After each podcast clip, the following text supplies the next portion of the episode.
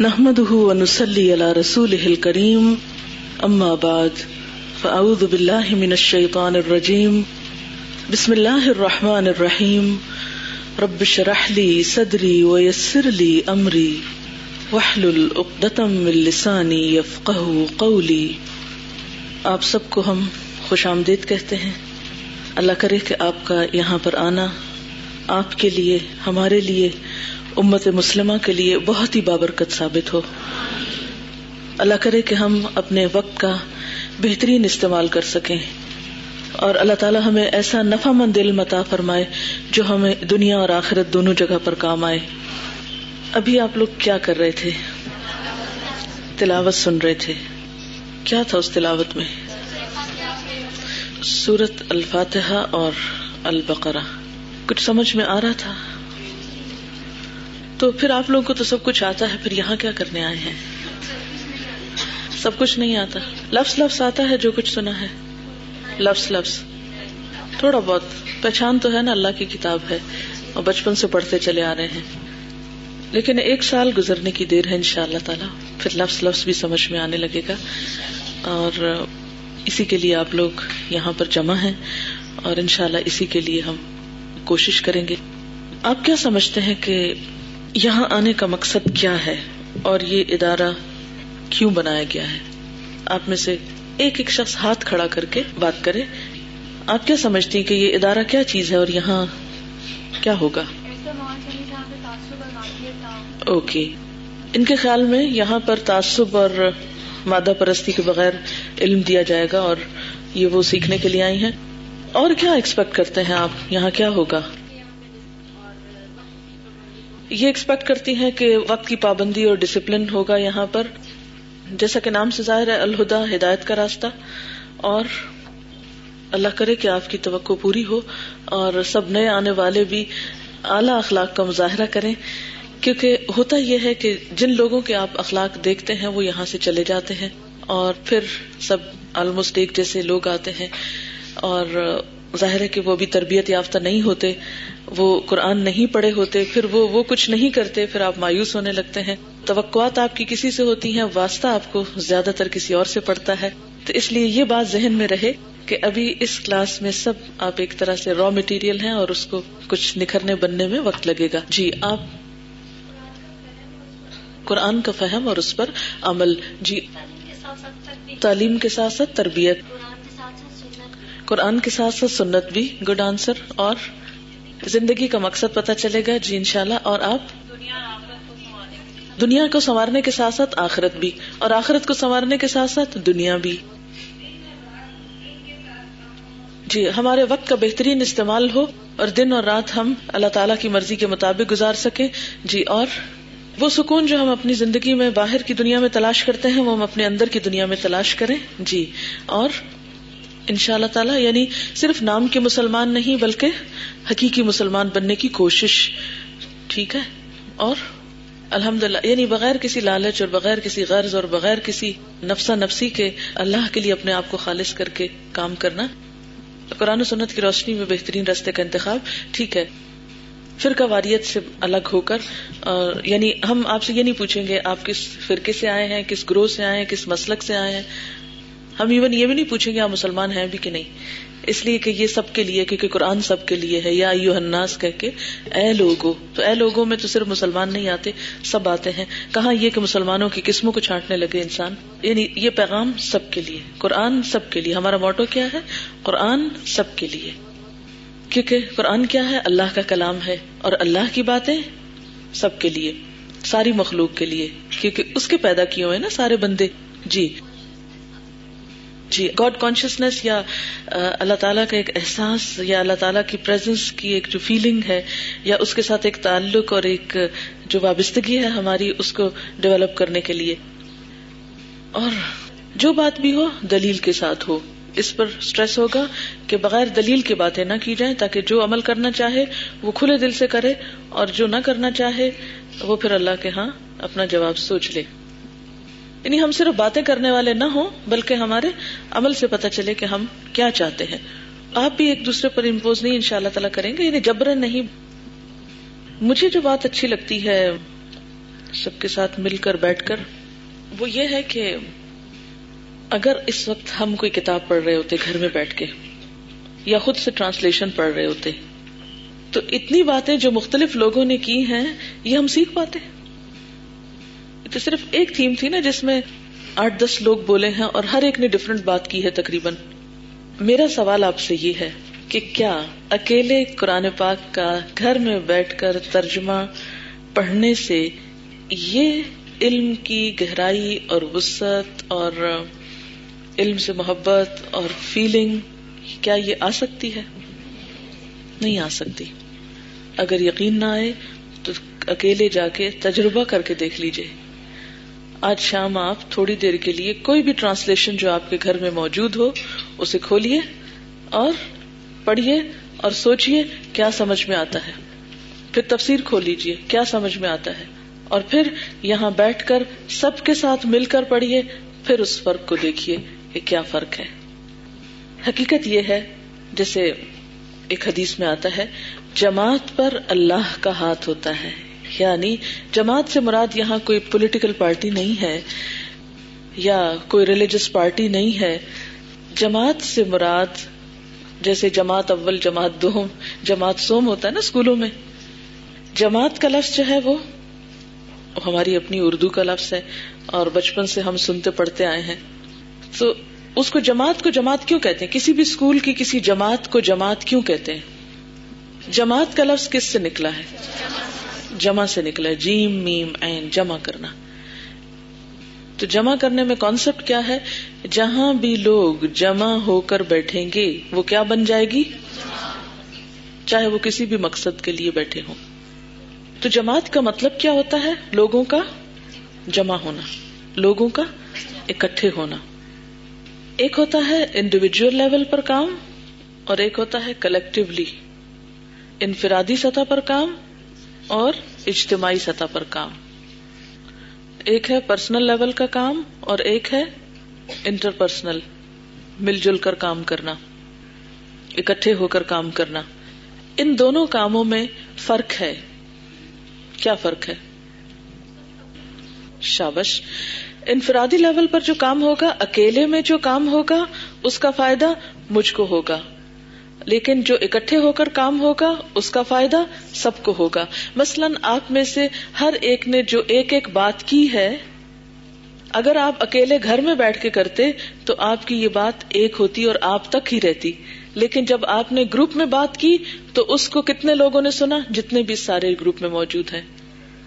تو گویا، ایک سیکنڈ میں آپ نے کتنا ثواب کمایا؟ جتنے لوگوں کو آپ نے بات سنائی، ان سب نے جو سیکھا، وہ سکھانے والے آپ بن گئے۔ بن گئے نا؟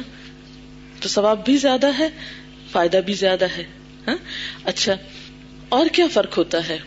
اکیلے کام کرنے میں اور مل کر کام کرنے میں؟ جی آپ فرمائیے۔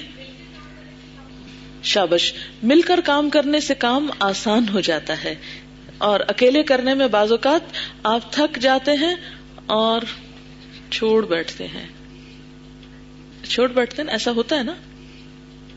اکٹھے کام کرنے میں آپ کی اسپرٹس ہائی رہتی ہیں، اکیلے کام کرنے میں آپ بعض اوقات بور ہو جاتے ہیں، بعض اوقات تھک جاتے ہیں، بعض اوقات آپ لاسٹ ہو جاتے ہیں، آپ کو سمجھ نہیں آتا اور آخر کار چھوڑ بیٹھتے ہیں۔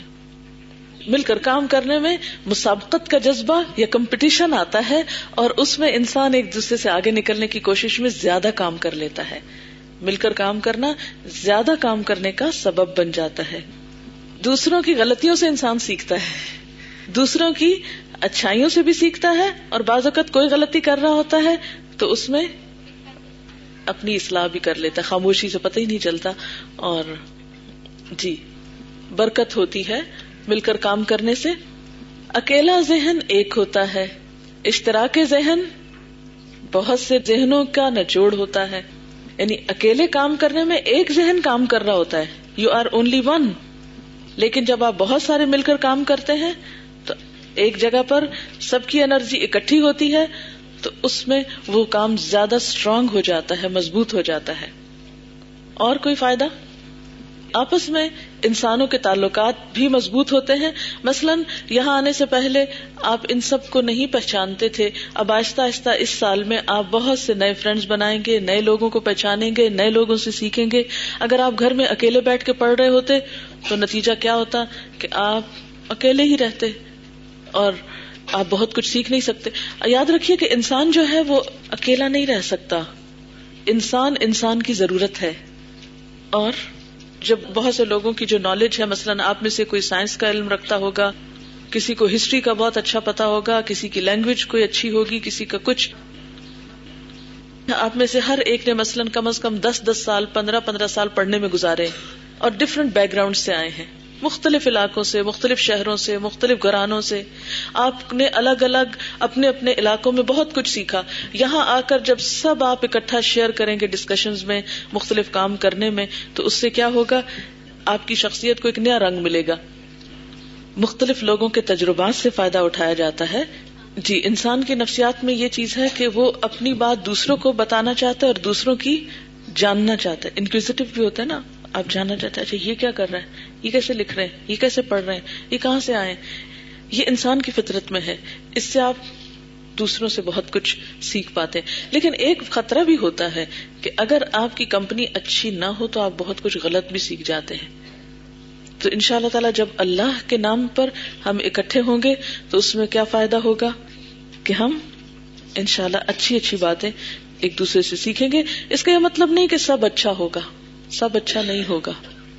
مشکلات بھی ہوتی مثلاً اکیلے میں آپ ہر ایک کی ازیت سے بچے رہتے ہیں۔ جب اکٹھے ہوتے ہیں تو بعض اوقات آپ دوسروں کے رویے سے پریشان بھی ہوتے ہیں۔ آپ کو دوسروں سے تکلیف بھی پہنچتی ہے۔ ایسے میں جو شخص صبر کر جائے اور خوبیوں کی طرف نظر رکھے تو نتیجہ کیا ہوتا ہے کہ انسان بہت کچھ سیکھتا چلا جاتا ہے۔ اور پھر کون اچھا کر رہا ہے، کون اچھا نہیں کر رہا، اس کی ہمیں پہچان کون دیتا ہے؟ اللہ کی کتاب دیتی ہے، قرآن دیتا ہے۔ ہم مثلاً کسی سے کچھ سیکھ رہے ہیں، سن رہے ہیں، بات سن رہے ہیں۔ ہم اس کو لے لیتے ہیں، بس بیچ میں ہے ابھی ہم نے ایکسپٹ بھی نہیں کیا ریجیکٹ بھی نہیں کیا۔ اب ایکسپٹ کب کریں گے؟ جب آپ کو تسلی ہو جائے گی اور وہ تسلی آپ کو اللہ کی کتاب دے گی۔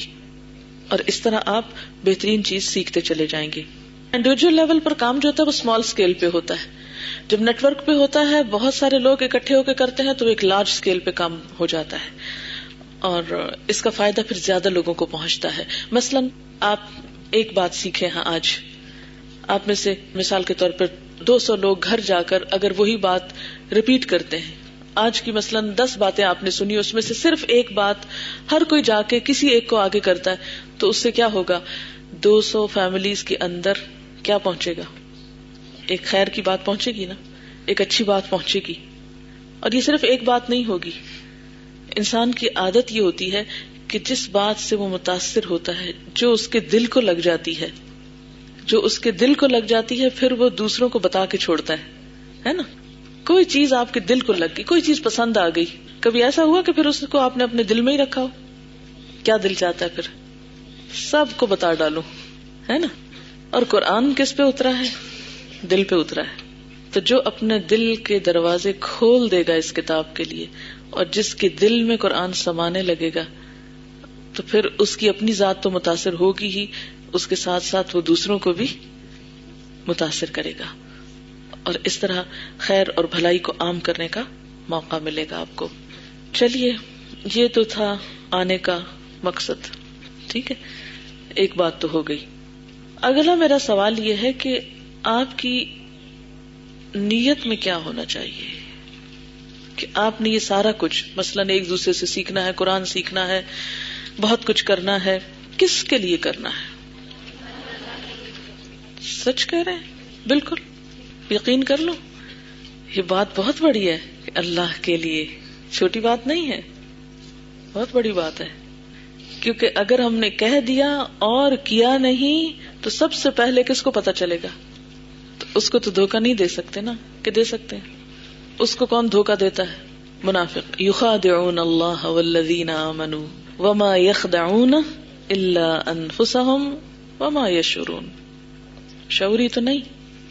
اچھا چلے، آنکھیں بند کریں اور اپنے آپ سے پوچھیں، واقعی میں اللہ کے لیے آئی ہوں؟ نہ الہدا کے لیے، نہ ڈاکٹر فرحت کے لیے، نہ کسی انسان کے لیے، نہ کسی دنیا کے فائدے کے لیے، کسی کے لیے نہیں. میں صرف اور صرف اللہ کے لیے، صرف اللہ کے لیے، تاکہ وہ مجھ سے راضی ہو جائے۔ اب اس کو لکھ لیجیے میں یہاں صرف اللہ کے لیے آئی ہوں۔ ہو سکتا ہے آپ کے ماں باپ نے کہا ہو، جاؤ، پڑھو۔ ہو سکتا ہے کوئی مجبوری آپ کو لے آئی ہو۔ ہو سکتا ہے آپ کے ذہن میں کوئی اور خیال ہو۔ چلو دیکھو تو صحیح کرتے ہیں کیا یہ۔ لیکن ان میں سے کوئی چیز آپ کو فائدہ نہیں دے گی۔ اگر ماں باپ کی خاطر پڑا، وہ تو کوئی کام نہیں آئیں گے قیامت کو۔ اتنی محنت کریں اور ان سے زیادہ زیادہ کیا ملے گا ماں باپ سے؟ شابش اس شابش کو کیا کریں گے آپ؟ کہاں لے جا کے لگائیں گے؟ کچھ فائدہ ہوگا اس کا؟ کچھ فائدہ نہیں۔ بس ٹھیک ہے، تھوڑی دیر کے لیے خوشی ہو جاتی، تسلی ہو جاتی۔ ماں باپ کا دل خوش ہو جاتا ہے۔ وہ تو ایک الگ بات ہے۔ یا کسی انسان نے کہہ دیا ہے، کتنی نیک ہو گئی ہے، قرآن پڑھتی ہے۔ اس جملے سے کیا مل جائے گا آپ کو؟ کیا ملے گا؟ کچھ بھی نہیں۔ بس ایک وقتی طور پہ آپ کا خون جسم میں سرکولیشن تیز ہو جائے گی اور تھوڑی دیر کے لیے آپ خوش ہو جائیں گے۔ اور اس کے بعد پھر آپ نارمل ہو جائیں گے۔ اور پھر آپ بھول جائیں گے اس بات کو۔ پھر وہ کیا ہوا؟ کچھ بھی نہ ہوا۔ اور اسی شخص کو کسی دن آپ پہ غصہ آ گیا تو وہ کیا کہے گا؟ یہ قرآن پڑھنے والے؟ دیکھ لیے قرآن پڑھنے والے پھر کیا ہوگا؟ کوئی فائدہ نہ ہوا پڑھنے کا۔ ان سب چیزوں سے اوپر اٹھ جائیں۔ وہ علامہ اقبال کا ایک شعر ہے، جس کا مطلب عام طور پر لوگ نہیں سمجھتے۔ خودی کو کر بلند اتنا۔ اور خودی میں اصل میں کیا ہے کہ انسان باقی ہر دنیا کی لالچ اور غرض سے اپنے آپ کو اتنا اوپر اٹھا لے، لوگوں کی تعریفوں سے، تنقیدوں سے اور بہت سی باتوں سے۔ اٹھا کے کہاں لے جائے؟ اللہ کے پاس اپنے آپ کو جمع کرا دے کہ میرا جینا، میرا مرنا، میرا سب کچھ تیرے لیے۔ تو پھر اس سے کیا ملے گا؟ اگر ہم اللہ کے لیے کریں گے تو اس کو کچھ ملے گا؟ ہاں۔ خدا بندے سے خود پوچھے، بتا تیری رضا کیا ہے؟ تو اللہ تعالیٰ اسی بندے سے پوچھے گا نا، بتا تیری رضا کیا ہے؟ تو پھر تو کچھ مل بھی گیا۔ لیکن اگر ہم نے اس کے لیے کیا، اس کے لیے کیا، اس نے شاباش دے دی، اس نے کچھ کہہ دیا، اس نے کوئی تعریف کر دی، بس ختم، خلاص، ادھر ہی۔ اور پھر جب اللہ کے پاس پہنچ، اللہ تعالیٰ فرمائیں گے، جن کے لیے کیا تھا، وہ انہوں نے تمہاری تعریفوں کے پروانے لکھ دیے، بس ختم ہوگی بات۔ اب یہاں تمہارے لیے کچھ نہیں۔ تو اگر ہم یہ چاہتے ہیں کہ بتا تیری رضا کیا ہے، کہ ہم سے قیامت کے دن پوچھا جائے، بتاؤ تم کیا چاہتے اب دیکھیں، آپ کو خوشی نہیں ہوتی کسی جگہ پر آپ سے پوچھا جائے، آپ کیا چاہتے ہیں؟ آپ کو کیا اچھا لگتا ہے؟ آپ کو کیا پسند ہے؟ جو دل چاہتا ہے بتائیں۔ ہماری کتنی ہی خواہشات ہوتی ہیں، کتنی ہی مرضیاں ہوتی ہیں جو دنیا میں پوری ہو ہی نہیں چکتی۔ نہیں ہوتی نا؟ تو وہ ایک ایسی جگہ ہوگی جہاں آپ کی ہر مرضی پوری ہو جائے گی۔ دنیا میں بہت سے لوگ کیوں مایوس پھرتے نظر آتے ہیں؟ کیوں غمگین ہوتے ہیں؟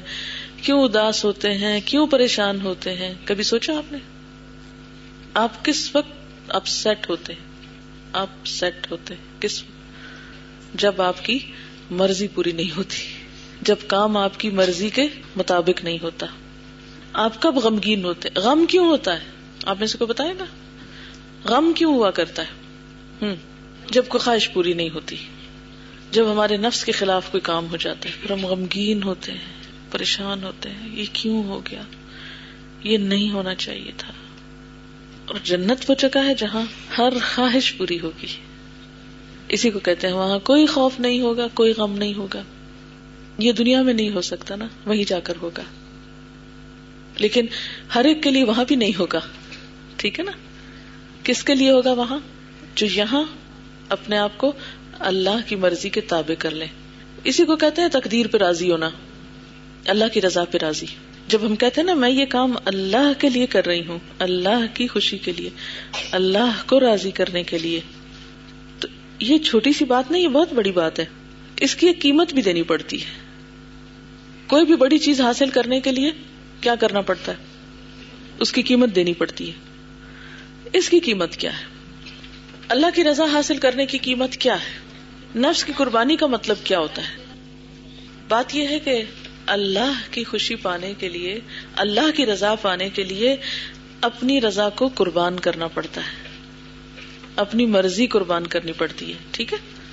اللہ کی رضا پانے کے لیے اپنی مرضی قربان کرنی پڑتی ہے۔ مثلا، میری مرضی، میرا موڈ، میرا دل، میرا شوق، میری دلچسپی کیا ہے؟ صبح سوتی رہوں۔ بالکل نہ اٹھوں۔ ہے نا؟ اب اللہ تعالیٰ کیا چاہتے ہیں؟ آپ نے کہا تھا، ہم تو اللہ کی رضا کے لیے یہاں آ رہے ہیں۔ تو اگر اللہ کی رضا کے لیے آ رہے ہیں تو پھر جب یہاں قرآن پڑھایا جا رہا ہے تو آپ ذرا اپنی باقی مرضی قربان کر کے جلدی سے پہنچ جائیں ٹائم پر، ہے نا؟ اور کیا کرنا پڑتا ہے؟ جی کوئی بھی راستے میں مشکل آئے، کوئی آزمائش، کوئی امتحان، کوئی چیز، تو ان سب چیزوں کی پرواہ نہ کر کے خود ہی کو کر بلند اتنا کہ ہر تقدیر سے پہلے۔ یعنی آپ چل رہے ہیں اللہ کے راستے پہ نا، کوئی چیز رکاوٹ بن گئی تو آپ نے کیا کرنا ہے؟ ادھر ہی بیٹھ جانا ہے۔ ہاں تو تبھی تو کام ہوتا ہے۔ جی پھر نہیں بات بنتی۔ کیا پتا بن نہیں جائے۔ کیا پتا کوئی موجزہ ہو جائے اور ہم کو کوئی اٹھا کے ایک دم جنت میں پہنچا دے۔ جی ہر رکاوٹ کو عبور کرنا پڑتا ہے۔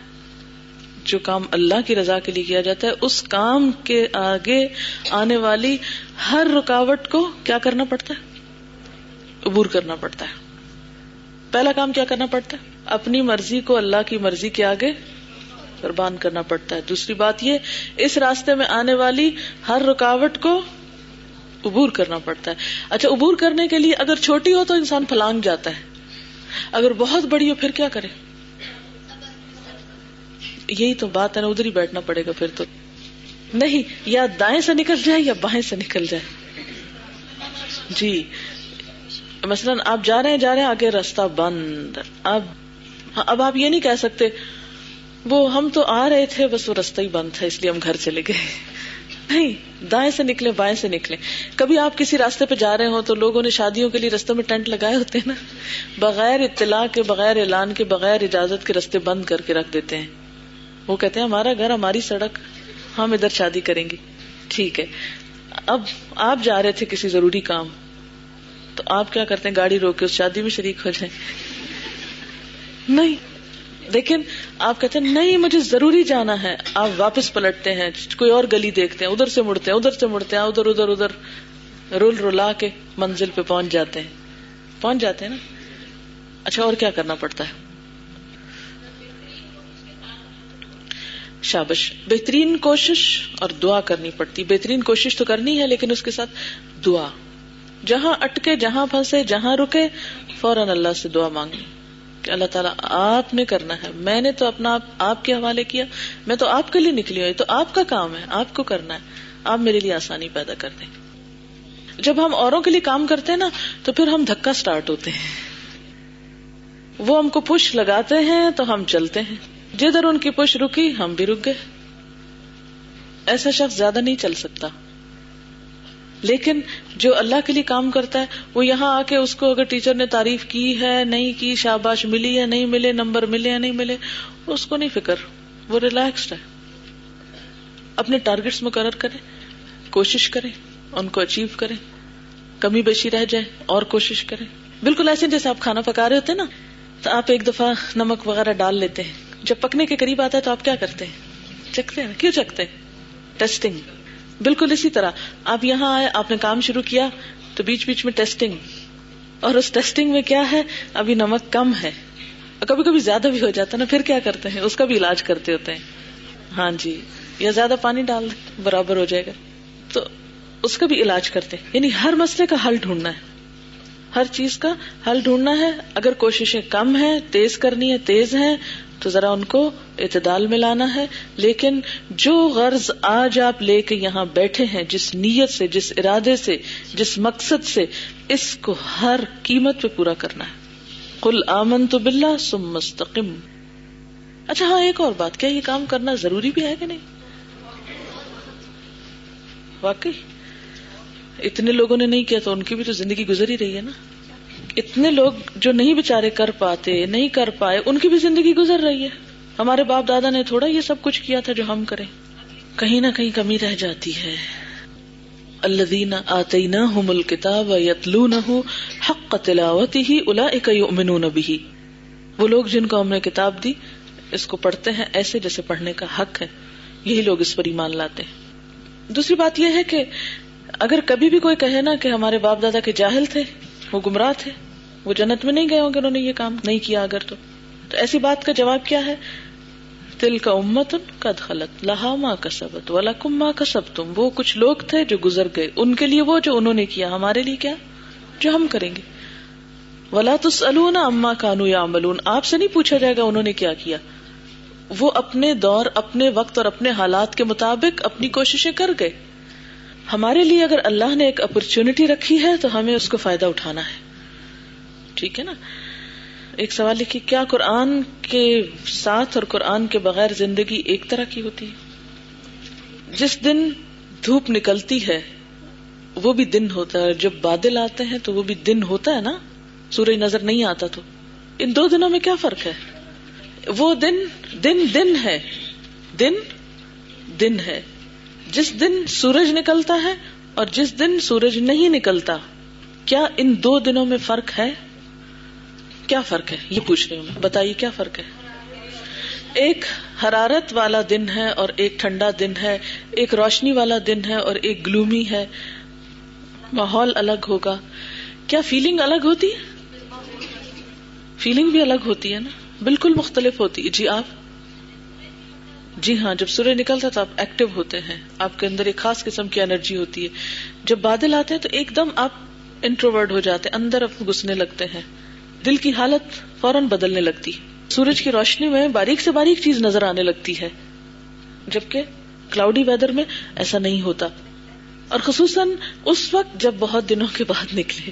روز نکلتا تو ہم قدر ہی نہیں کرتے نا۔ جب بہت دنوں کے بعد نکلتا تو پھر زیادہ قدر آتی ہے۔ اچھا ایک اور بات آپ دیکھیے۔ جب سورج طلوع ہونے کا وقت ہوتا ہے اور غروب ہونے کا، تو آسمان کا منظر آلموسٹ ایک جیسا ہی ہوتا ہے۔ شفق کے اوپر لالی ہوتی ہے نا، دونوں وقتوں میں ہی ہوتی ہے۔ کیا دونوں وقت کبھی آپ نے نوٹ کیا اچھا یہ آپ کا ہوم ورک ہے؟ کل آپ یہ نوٹ کر کے آئیے۔ اچھا ہوم ورک صرف کیا لکھنے پڑھنے کا ہی ہوتا ہے؟ کچھ اور ہوم ورک ہو سکتا ہے؟ کہ نہیں ہو سکتا؟ ہو سکتا ہے، کیونکہ یہ کتاب بھی اللہ کی اور یہ کائنات بھی اللہ تعالیٰ کی ہے۔ آپ کل سورج نکلنے کا منظر اور آج شام سورج غروب ہونے کا منظر نوٹ کیجیے اور فیلنگز اپنی نوٹ کیجیے دونوں میں فرق کیا ہے؟ تو سورج کے طلوع اور غروب دونوں میں سورج نیچے جا چکا ہوتا ہے، لیکن جب آمد کا وقت ہوتا ہے اور اس وقت آسمان پہ روشنی پھیل رہی ہوتی ہے اور جب جا رہا ہوتا ہے تو اس وقت بھی روشنی ہوتی ہے، مگر اس وقت اندھیرا پھیل رہا ہوتا ہے۔ ایک وقت اندھیرے کو بھگا رہا ہوتا ہے اور ایک وقت اندھیرے کو لا رہا ہوتا ہے۔ دونوں میں فرق ہے۔ تو قرآن کا زندگی میں طلوع ہونا روشنی ہے، ترقی ہے۔ چلیے۔ اور اچھا نیت اللہ کے لیے ہوگی تو اور اللہ کے لیے کام کرنا ہوتا ہے تو پھر اور کیا ہو سکتا ہے؟ چلیے، وہ قرآن آپ کو بتاتا رہے گا، اب ساری باتیں پہلے دن تھوڑی کرنی ہے اچھا انسان جہاں بیٹھتا ہے، اس جگہ کے بارے میں پتا ہونا چاہیے نا کچھ؟ کہ نہیں؟ مثلاً آپ کسی ایسے نئے گھر میں داخل ہوتے ہیں اور آپ کو پتا نہیں ہوتا، تو گھبراہٹ ہوتی رہتی ہے نا کہ پتا نہیں یہاں کیا ہوتا ہے، وہ کیا ہے، یہ کمرہ کیوں ہے، یہ برامدہ کیوں ہے؟ یہ لوگ کہاں جا رہے ہیں؟ یہ کہاں سے آ رہے ہیں؟ ہے نا؟ اچھا اور یہاں کیا ہوتا ہے؟ تو قرآن پاک کی ایک آیت ہے کل حل یس الذین یعلمون والذین لا یعلمون؟ کیا وہ لوگ جو جانتے ہیں اور وہ جو جانتے نہیں برابر ہو سکتے ہیں؟ نہیں ہو سکتے۔ تو کسی بھی چیز کا علم ہونا اور علم نہ ہونا، یہ کیا ہے؟ برابر نہیں۔ سیکھنے کے لیے تین چیزیں بڑی اہم۔ ایک ہے کتاب، دوسرا ہے استاد اور تیسرا ہے ماحول اور جگہ۔ یہ ٹرائنگل بنتا ہے۔ کتاب، استاد اور ماحول۔ ٹھیک ہے؟ کتاب تو اللہ کی آپ پڑھیں گے۔ کون لوگ آپ کو سکھائیں گے؟ کون آپ کی تربیت کریں گے؟ کون آپ کی کیا خدمت کریں گے؟ ان کا تعارف بھی ضروری ہے۔ یہ کتاب اپنا تعارف خود کرائے گی۔ اس وقت مجھے اس پہ لیکچر دینے کی ضرورت نہیں۔ جو جو آپ پڑھتے جائیں گے، آپ کو پتا چلتا جائے گا۔ کتاب کا تعارف ہو جائے گا۔ استاد کا اور تیسرا یہ کہ یہ جو جگہ ہے، یہ ادارہ ہے، یہ کیا ہے، کب بنا اور اس میں کیا کیا ابھی ہوتا ہے، کیا کیا آئندہ ہونا ہے، کہاں کہاں اس کی شاخیں ہیں، وغیرہ وغیرہ، تاکہ آپ ایک علم کی روشنی میں یہ سفر طے کریں۔ تو یہ کتاب ہے سب کے پاس، الہدا کیا ہے؟ نہیں ہے۔ اس کی ایک کاپی آپ حاصل کر لیجیے یہ ہر وقت آپ کے بیگ میں ہونا چاہیے۔ ٹھیک ہے؟ اس کا کیا فائدہ ہوگا؟ اگر ایک ایک کاپی آپ کے بیگ میں ہوگی تو۔ کوئی اسٹرینجر آپ سے پوچھے گا تو آپ کو اپنے حافظے پہ زور نہیں دینا پڑے گا۔ آپ بتا سکیں گے کہ یہ فلاں چیز ہے، ہمارے ادارے میں یہ ہوتا ہے، یہ یہ کورس ہوتے ہیں، یہ یہ کام ہوتے ہیں یہ یہ چیزیں ملتی ہیں، یہ اس کا ایڈریس ہے، یہ اس کا ویب سائٹ ہے، یہ اس کے پروگرامس ہیں۔ اور دوسرے کو بتانے کے بعد دوبارہ کیا ہو؟ پھر بیگ میں۔ اچھا۔ ان شاء اللہ تعالی، اس میں میں ہلکا سا آپ کو بتا دیتی ہوں، باقی آپ خود پڑھ لیں۔ سب سے پہلی بات تو یہ ہے کہ باہر لکھا ہوا ہے، الہدا کیا ہے؟ اس کے جواب میں لکھا ہوا ہے، ان ہد اللہ ہی ہو الہدا بے شک اللہ کی ہدایت وہ اصل ہدایت ہے۔ یعنی الہدا میں دراصل کیا ہے؟ اللہ کی طرف جانے کا راستہ بتایا جاتا ہے۔ اللہ سے جڑنے کا، اللہ کا قرب حاصل کرنے کا، اللہ کی پہچان کا یعنی یہاں جیسے ہم نے پہلے بھی بات کی نا، آپ کسی کے لیے نہیں آئے، نہ میرے لیے آئے، نہ کسی اور نہ اس بلڈنگ کے لیے آئے، نہ کسی اور انسان کے لیے، نہ اپنی کسی سہیلی کے لیے، نہ کسی اور مقصد کے لیے، بلکہ کس کے لیے؟ اللہ کے لیے، کیونکہ اسی کا اصل فائدہ ہے۔ ٹھیک ہے؟ تو یہاں آ کر پھر اگر اللہ کی پہچان نہ ہو اور اللہ تعالی کے ساتھ تعلق مضبوط نہ ہو، تو پھر آنے کو کوئی فائدہ بھی نہیں ہے۔ یعنی یہاں سے آپ نے کیا لے کر جانا ہے؟ یہاں سے آپ کیا لے کر جانا چاہتے ہیں؟ اپنے رب کی پہچان۔ اپنے رب کی پہچان، اپنے رب کے ساتھ ایک تعلق، اللہ کی محبت۔ ٹھیک ہے نا؟ کیوں؟ ضروری ہے وہ۔ آپ کہیں گے ہمیں تو پہلے پہچان ہے۔ وہ پہچان جو اللہ کی کتاب دیتی ہے، وہ ہماری عقل نہیں دیتی ہم کو۔ کیوں؟ اللہ کی ایک پہچان آپ کے پاس پہلے سے ہے۔ اور وہ کس نے دی آپ کو؟ آپ کے تجربے نے، مشاہدے نے، عقل نے۔ اور ایک پہچان اللہ کی اس کی کتاب کے ذریعے ہے۔ ان دونوں میں کیا فرق ہے؟ انسان کی عقل جو ہے وہ محدود ہے اور اللہ کی کتاب جو ہے اس کا سورس وہی الہی ہے، یہ اللہ تعالیٰ نے خود بھیجی ہے۔ پہچان کے کئی لیول بھی تو ہوتے ہیں نا، کہ نہیں؟ مثلاً ایک لیول پہچان کا یہ ہے کہ آپ مجھے اس وقت دیکھ رہے ہیں اور مجھے پہچان رہے ہیں، میری شکل سے یا میری بات سے۔ لیکن یہ تو ایک انٹروڈکٹری پہچان ہے، ایک ابتدائی پہچان ہے۔ اور ایک پہچان کیا ہو سکتی ہے؟ جب آپ مجھے پڑھاتے ہوئے دیکھیں یا مجھ سے پڑھیں۔ تو ایک اور طرح کی پہچان ہوگی نا۔ یا اگر میں نے کوئی کتاب لکھی ہے تو اس کو آپ پڑھیں گے تو اس میں سے جو آپ مجھ کو پہچانیں گے، کیا صرف میرے حال ہولیے سے پہچان سکتے ہیں؟ صرف ظاہری صورت سے پہچان سکتے ہیں مجھ کو؟ نہیں۔ ٹھیک ہے نا؟ تو اسی طرح ایک پہچان تو اللہ تعالیٰ کی کیا ہے؟ قدرت کی نشانیوں سے ہے۔ اور ایک پہچان کس سے ہوگی؟ خود اس کی بھیجی ہوئی کتاب سے۔ یہ ہے اصل پہچان۔ اور یہ ہے اس ادارے کا مقصد۔ ٹھیک ہے؟ مقصد سمجھ میں آیا کہ نہیں آیا؟ اللہ کی پہچان۔ اور لوگ کہیں گے، کیا ہم نہیں پہچانتے؟ آپ ہمیں کوئی نئی پہچان کرانے لگے تو صحیح کہ پہچان کے لیول ہیں، پہچان کا طریقہ ہے۔ پہچان کا طریقہ ایک تو ظاہری چیزوں سے ہوتا ہے۔ چلیے، یہ بتائیے مجھ کو، آپ سونے کو پہچانتے ہیں؟ سونا اور پیتل کا فرق پہچانتے ہیں نا؟ کہ نہیں پہچانتے؟ اس کی چمک سے پہچانتے ہیں۔ لیکن ایک پہچان جیولر کو ہوتی ہے۔ فرق ہے اس میں۔ ہیرے کو پہچانتے نا آپ؟ ہیرے کو اور آم جو ہوتے ہیں اسٹونس پہچانتے ہیں نا؟ لیکن وہ پہچان جو جوہری کو ہے وہ آپ کو اور مجھ کو ہے؟ نہیں ہے نا؟ کیوں؟ اس کی نظر اور ہے، ہماری نظر اور ہے۔ ایک عام شخص کی اللہ تعالیٰ کو پہچاننے کی نظر اور ہے اور اس قرآن کو پڑھنے کے ذریعے اللہ کو پہچاننے میں نظر اور ہے۔ ایک ہے عام پہچان اور ایک ہے خاص پہچان۔ تو یہ ایک خاص پہچان ہے اللہ تعالیٰ کے لیے۔ اچھا۔ یہ جو ہمارا ادارہ ہے الہدا یہ بیسیکلی کیا ہے؟ ایک ویلفیئر فاؤنڈیشن ہے، جس کو این جی او کہتے ہیں نا؟ یہ وہ ہے۔ یہ رجسٹرڈ ہے گورمنٹ آف پاکستان سے۔ یہ نان گورمنٹل آرگنائزیشن ہے۔ یعنی گورمنٹ کی نہیں ہے یہ نان گورمنٹل ہے، ٹھیک ہے؟ نان پولیٹیکل ہے۔ اس کی کیا وجہ ہے؟ اچھا یہ بتائیے کہ دین میں پالیٹکس ہے یا نہیں؟ ہے دین میں تو پالیٹکس ہے، لیکن دین میں پولیٹیکل پارٹیاں اس طرح نہیں ہے کہ وہ دین کا حصہ ہوں۔ یعنی دین کے اندر پالیٹکس بھی ہے یعنی دین ہمارا سیاست کے طریقے اور وہ سب کچھ بھی بتاتا ہے۔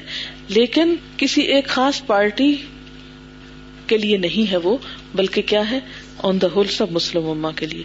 تو ہم اپنے آپ کو نان پولیٹیکل کیوں کہتے ہیں؟ کہ اس کا مطلب یہ ہے کہ اگر آپ کسی بھی پارٹی سے تعلق رکھتے ہیں تو ہم آپ کے لیے باعث نہیں۔ عموماً کیا ہوتا ہے؟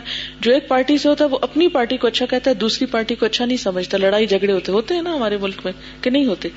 اس لیے لڑائی جھگڑے ختم کرنے کے لیے ہم نے اس کو نان پولیٹیکل رکھا ہے۔ ٹھیک ہے؟ پھر غیر فرقہ وارانہ ہے۔